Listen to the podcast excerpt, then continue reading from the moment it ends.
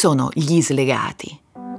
Chi siamo? Fondamentalmente siamo persone che hanno una voglia pazza dell'altro e però anche una pazza paura. Siamo persone che all'amore chiedono troppo? Troppo poco? Chi lo sa?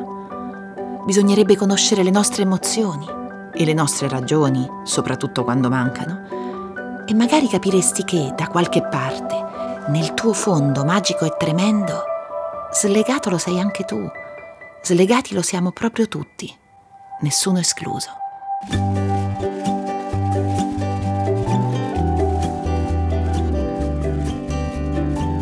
Sono Chiara Gamberale e questo è un podcast di Cora Media. Si chiama Gli Slegati.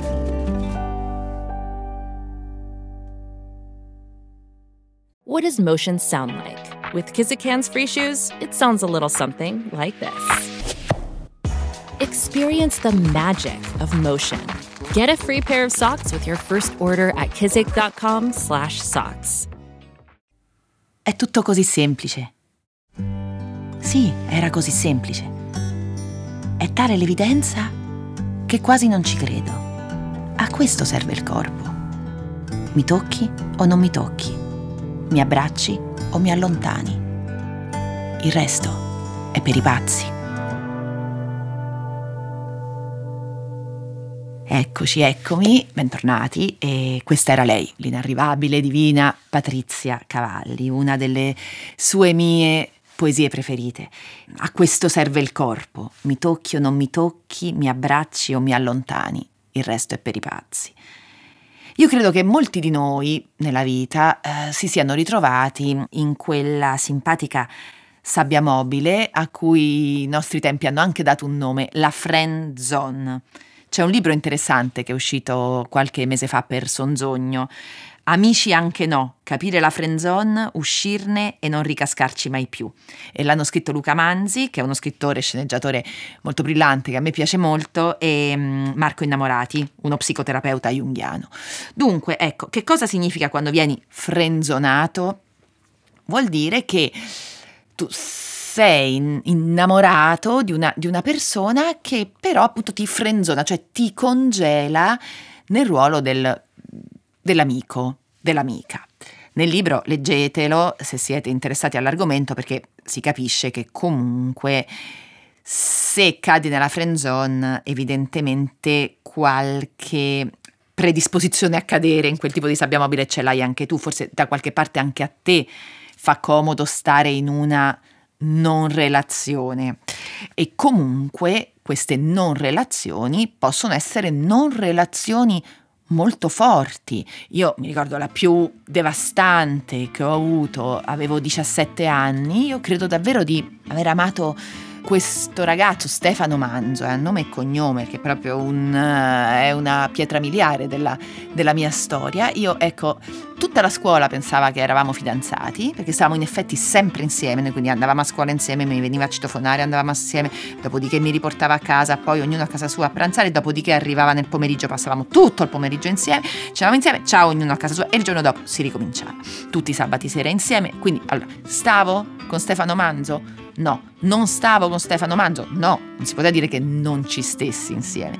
E io ero innamoratissima, le pagine dei miei diari degli ultimi tre anni di superiori erano tutte su Stefano, poi vabbè ha avuto un esito un po' perché mi sono messa a un certo punto in mente che forse se gli facevo credere che mi piacesse un altro, tale Gabriele, allora forse lui si sarebbe finalmente dichiarato, invece ho avuto questa brillante idea e lui non mi ha più parlato, per, uh, è finita così.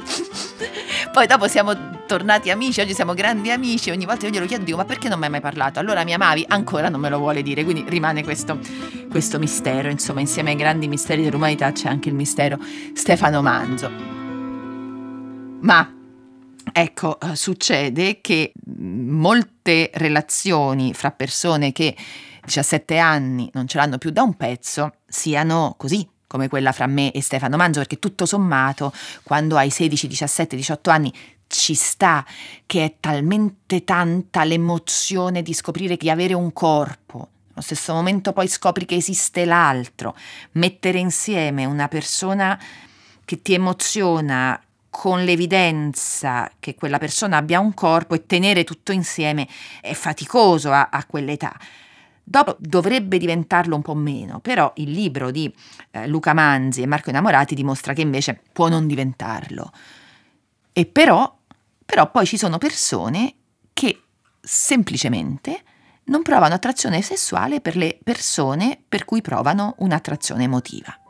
Ecco, quindi Patrizia Cavalli gli direbbe allora siete pazzi, perché appunto il resto è per i pazzi. E loro però magari le direbbero, ma la pazza perché non potresti essere tu?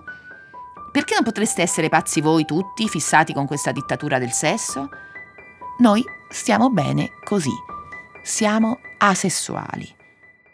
Vero Alice? Perché tu fai parte dell'associazione asessuali dell'Arcigay di Milano. Ciao, benvenuta intanto. Ciao. E grazie. Grazie per avermi invitato. No, ma grazie a te di essere qui. Senti, prima di tutto, qual è l'obiettivo principale della vostra associazione?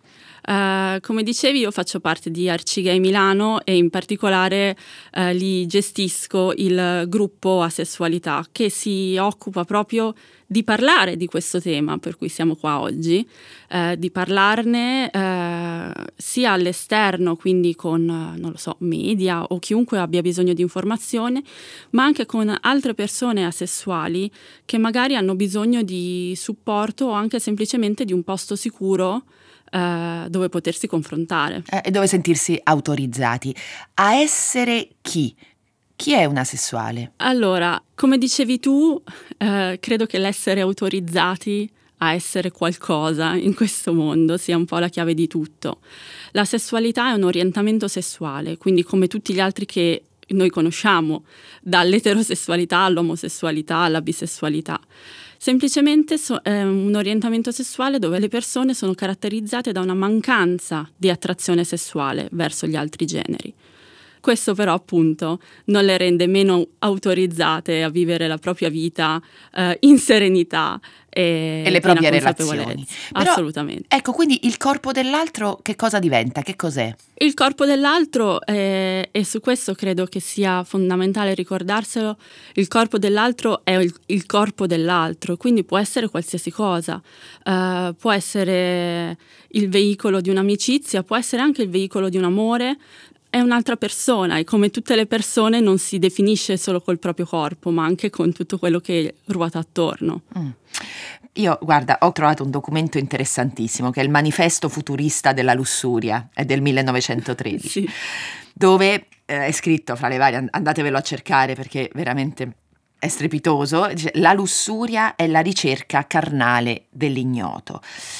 Ecco, la, uh, la mia curiosità è, voi all'abbandono, all'ignoto appunto, come accedete? Ehm, all'ignoto si accede in tanti modi, uh, c'è chi ci accede con delle amicizie profonde, c'è chi ci accede con degli interessi, c'è chi ci accede con l'arte. Perché eh, ad esempio a te cosa dà piacere? Cioè tu dici piacere e lo associ a che cosa? Uh, il piacere nella vita può essere di tanti tipi, può esserci sicuramente un piacere sessuale, ma può esserci anche un piacere dovuto allo stare in compagnia, uh-huh. alla famiglia, uh, al buon cibo, siamo in uh-huh. Italia, ricordiamocelo. Uh-huh. Sì. Credo che in questa società, in questo mondo, spesso si associ il termine piacere unicamente alla sfera sessuale, ma in realtà è una forza che trascende la sfera sessuale, che vive la sua vita in autonomia nel mondo e d'altronde se no noi proveremmo Uh, felicità e piacere solo in quel momento e sappiamo che non è vero, lo proviamo in tanti momenti della nostra vita. Mm-hmm. Prima parlavamo della, della friend zone, delle persone che vorrebbero stare con una persona di cui sono innamorate che vengono relegate, diciamo così, nel ruolo dell'amico. Che differenza c'è quindi per voi fra un rapporto d'amicizia e un rapporto d'amore? Cosa distingue i due rapporti? Um, tutti noi sappiamo a livello istintivo quando quella cosa che proviamo un'altra, verso un'altra persona è amicizia o non amore. Come lo definiamo poi cambia. Io credo che sia anche bello che non ci sia una definizione univoca di amore, che ognuno lo provi a modo suo, no? Alla fine è una cosa istintiva che sentiamo dentro e sappiamo che quello che proviamo è amore. D'altronde mi viene un po' da girare la frittata, no? Se l'unica differenza fra l'amore e l'amicizia è il sesso, allora saremmo tutti scopa amici, cioè ah, sì. non ci sarebbero rapporti amorosi. Sì, sì, sì, sì, è eh, certo, ecco, perché guarda, tu c'è molta serenità nella, nella, proprio nella grana della, della tua voce. Io credo che conosci te stesso potrebbe essere proprio l'imperativo che fa da sottotitolo a, mm, agli slegati. E quando è che tu hai cominciato a capire chi sei? Allora, io ricordo perfettamente quando ero ragazzina. Tu oggi hai 37 anni. Ho 37 anni, esatto. Uh-huh. Ricordo benissimo quando ero ragazzina, quindi a scuola, fra le medie e l'inizio del liceo. È un po' quel periodo in cui uno comincia a prendere consapevolezza di sé, no? Prima sei bambino uh-huh. e è tutto un po' un insieme di cose, pensi pensi ad altro.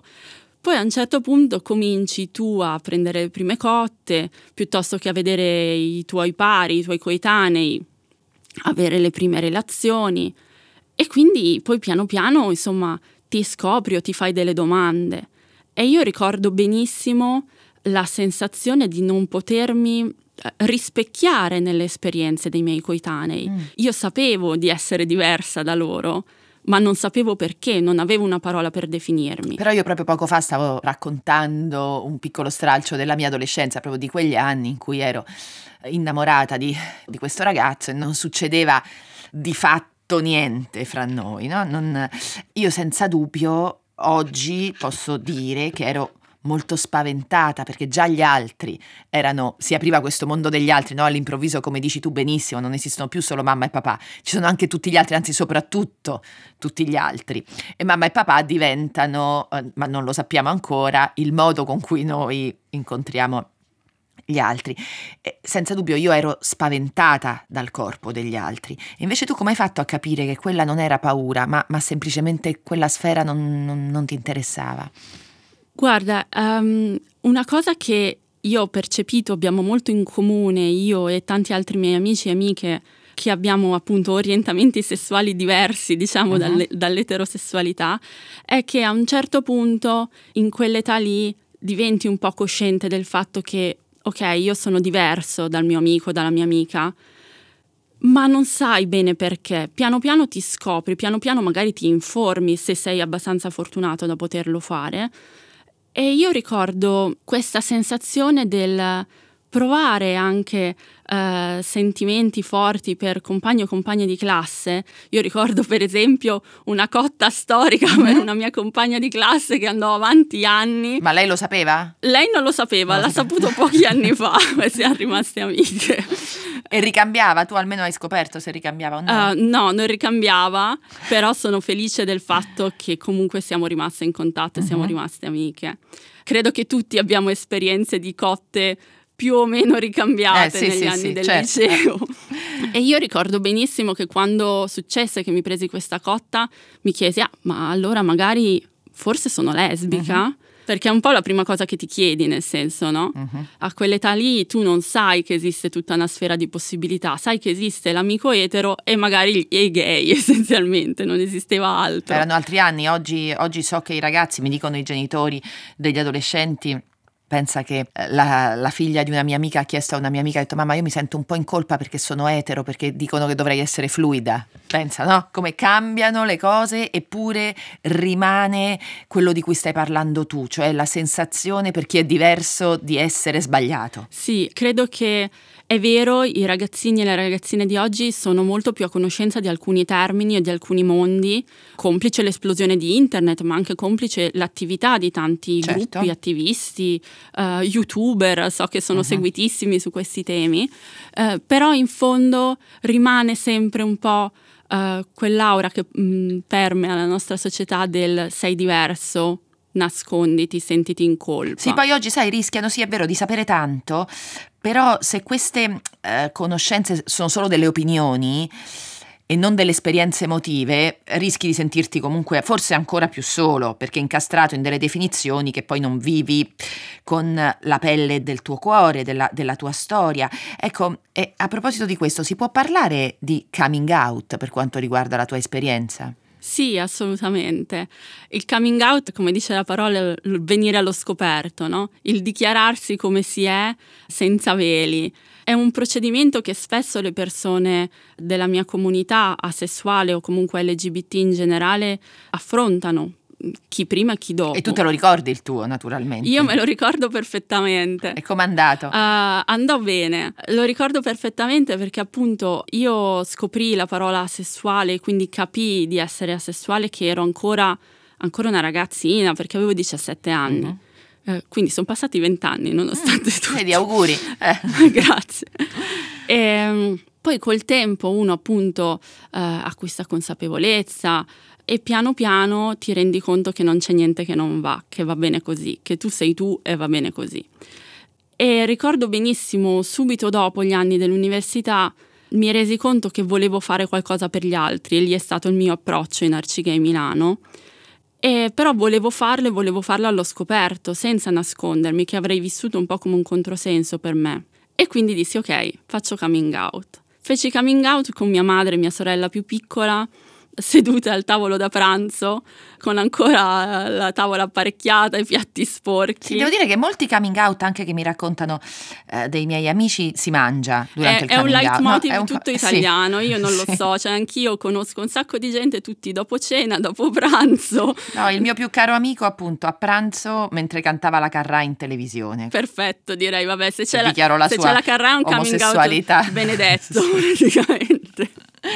E quindi com'è andata? Ricordo che ero agitatissima, uh, col cuore mm-hmm. a mille, in gola e che contemporaneamente pensavo andrà tutto bene perché mi vogliono bene, io lo so, e dall'altra parte senti un po' il diavolo sulla spalla che ti dice non lo sai se andrà tutto bene perché eh, comunque si sentono purtroppo ancora tante storie di genitori eh, che poi non sono accoglienti, no?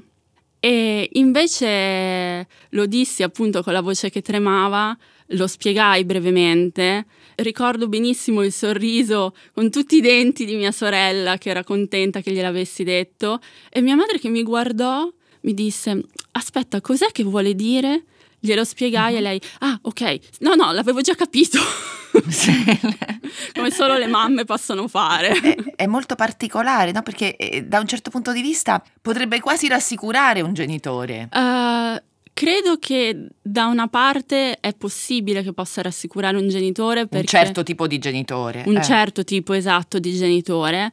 Uh, dall'altra parte però credo anche che sia più vero il fatto che ogni volta che un genitore si trova davanti a un figlio che non è diciamo conforme alla norma certo. della nostra società, credo che un genitore comunque, per quanto accogliente sia, non abbia necessariamente un'esperienza facile. Sì, no, perché io pensavo che nei primi romanzi dove ho cominciato a parlare di sessualità, eh, mia madre ha detto va bene, bene, perfetto, io questi non li leggo più.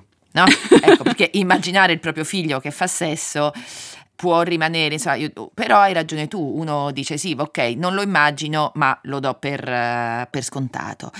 E, e lei invece è stata brava con te? Sì, lei è stata bravissima anche lei ha fatto un percorso, nel senso, eh, sai, classica famiglia, eh, media, cattolica, italiana, voglio dire proprio lo standard. Siamo a Milano, no? Sì, sì, io sono nata e cresciuta a Milano e anche lei fece il suo percorso, nel senso si informò, mi fece tante domande negli anni successivi e anche questo mi preme ricordarlo, è legittimo che i genitori abbiano delle domande perché non si, na- Ma che bello. non si nasce imparati. Ma che bello poi se non se le tengono e non le trasformano in paure. Esatto. O in ossessioni. E eh. credo che questa cosa sia bellissima perché appunto invece che tenersela dentro chiede qualcosa che è della tua esperienza, della tua vita. Magari non è facile comunque parlarne perché appunto parlare di certe cose con i genitori non è mai facile, però è bello che te lo chieda uh-huh. e che non se lo tenga nascosto e quindi poi nel tempo ha scoperto di più, si è informata di più e da appunto classica famiglia media cattolica mia madre è quella che sfila con me al Pride quando c'è. Ma dai, sì. ma dai. Senti, allora ti faccio le domande che io farei appunto a, a mia figlia, oggi ha tre anni, quindi però le chiederei, dico, ma domande anche stupide, quindi perdonale, però sono proprio per capire. Ma come si può parlare, ad esempio, di prima volta?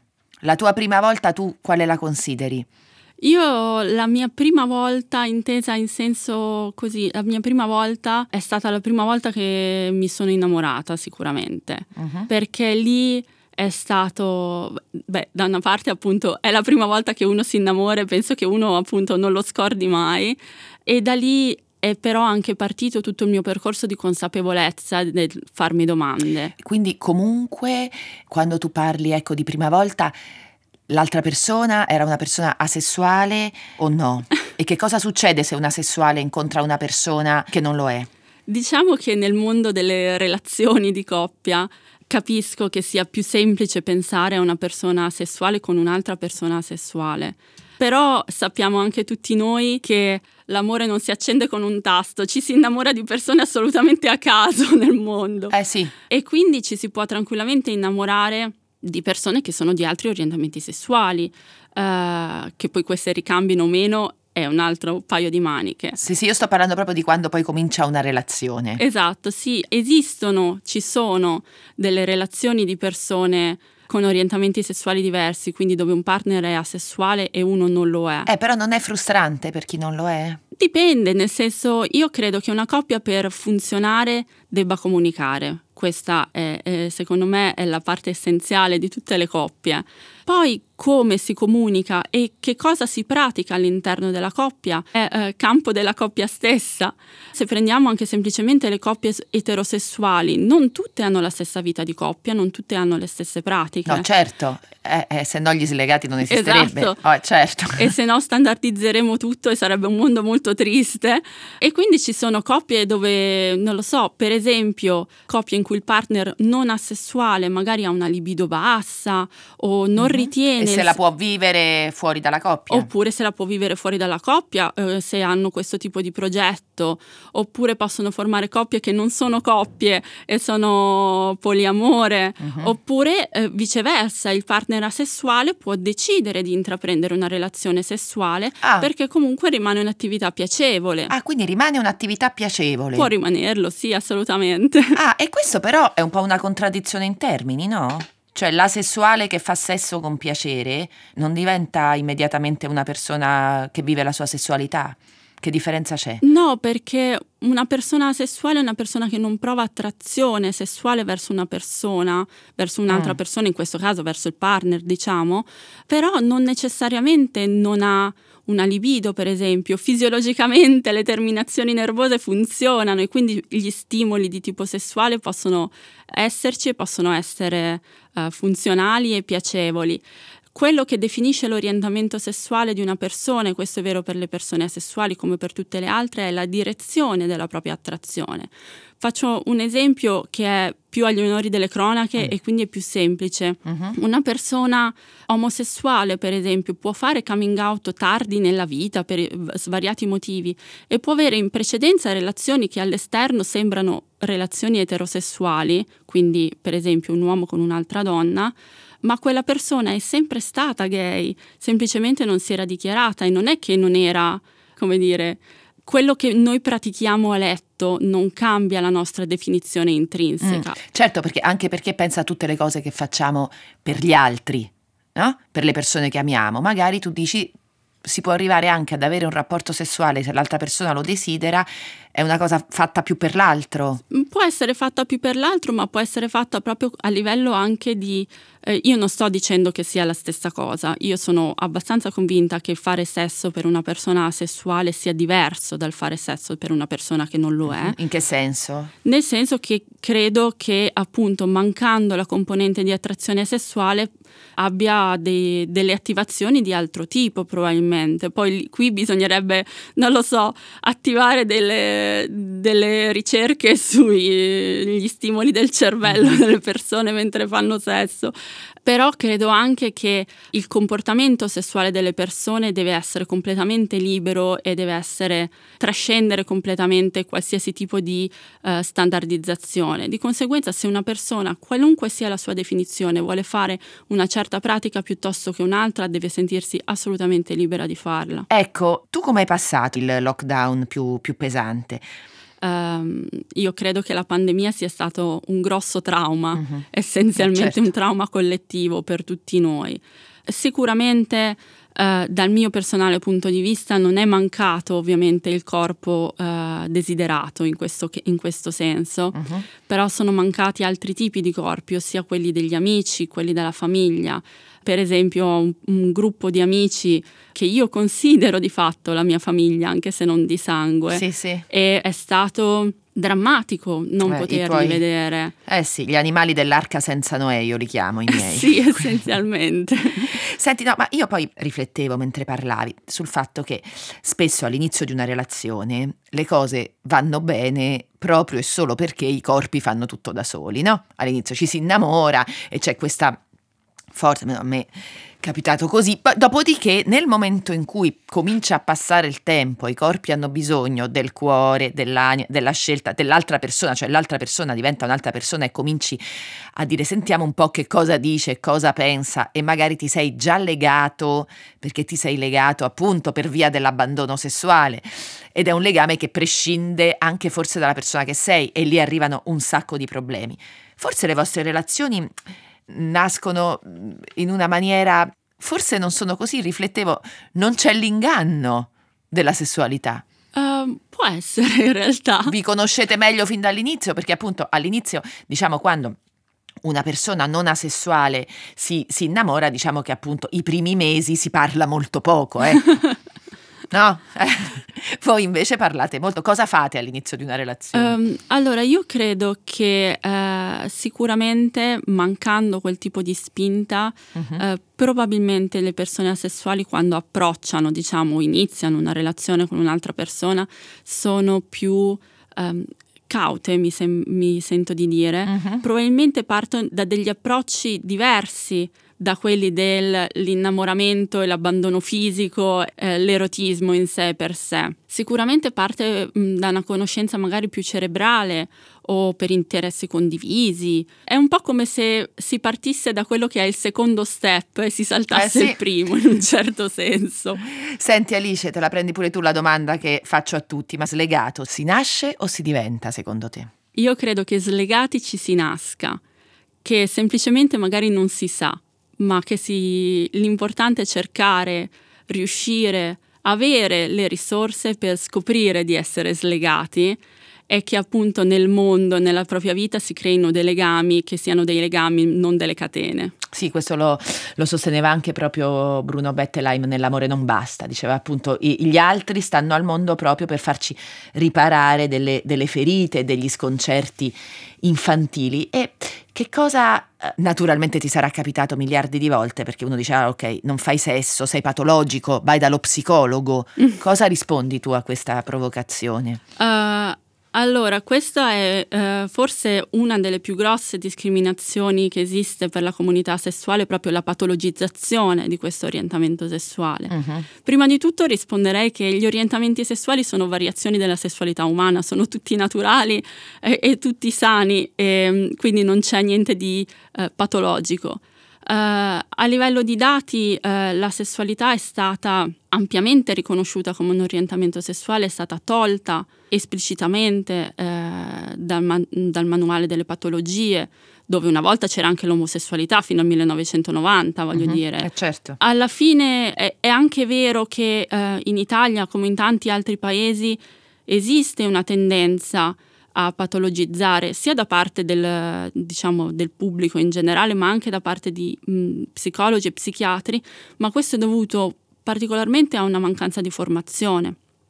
Ecco, io questo, quello che, che mi auguro per il futuro è che questa formazione ci sia, che sia più presente sul territorio e che permetta alle persone asessuali di rivolgersi agli, eh, ai professionisti della salute mentale per problemi di salute mentale e non a essere costretti a terapie su patologie che non esistono. Bene Alice, speriamo di aver fatto un passo avanti in questo senso con, con questa chiacchierata. Grazie davvero. Grazie a te. E abbiamo iniziato con la poesia, finiamo con la poesia. Stavolta di Giannis Ritsos, uno straordinario poeta greco, perché, lo diceva anche Alice, il corpo dell'altro comunque va celebrato a prescindere, soprattutto in un momento come quello che, che, stiamo attraversando, dove nella maggior parte dei casi non siamo più noi a decidere se abbracciare o non abbracciare qualcuno. E allora? Voglio descrivere il tuo corpo. Il tuo corpo è infinito. Il tuo corpo è un tenue petalo di rosa in un bicchiere d'acqua chiara. Il tuo corpo, un bosco selvaggio con 40 spaccalegna neri. Il tuo corpo profonde umide valli prima che sorga il sole. Il tuo corpo, due notti con campanili, stelle filanti e treni deragliati. Il tuo corpo un bar fioco, con marinai ubriachi e mercenari di tabacchi. Schiocchi di dita, bicchieri rotti, bestemmie e sputi. Il tuo corpo una flotta. Sommergibili, corazzate, cannonieri, frastuono d'ancore che salpano, l'acqua scorre sul ponte, un mozzo si tuffa in mare dall'albero. Il tuo corpo, silenzio di molte voci lacerato da cinque coltelli, tre baionette e una spada. Il tuo corpo, un lago trasparente. Sul fondo si vede la bianca città sommersa. Il tuo corpo un'enorme, indomita piovra dentro la boccia della luna. Il tuo corpo è infinito, indescrivibile il tuo corpo. E lo voglio descrivere, stringerlo più forte il tuo corpo, contenerlo e che mi contenga.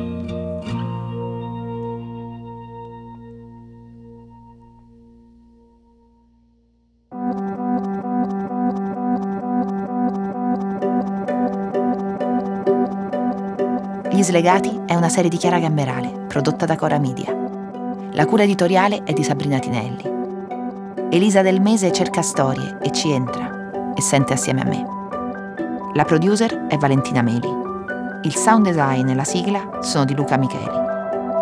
La registrazione, la post-produzione e la finalizzazione sono di Michele Boreggi. Il fonico di presa diretta è Guido Bertolotti.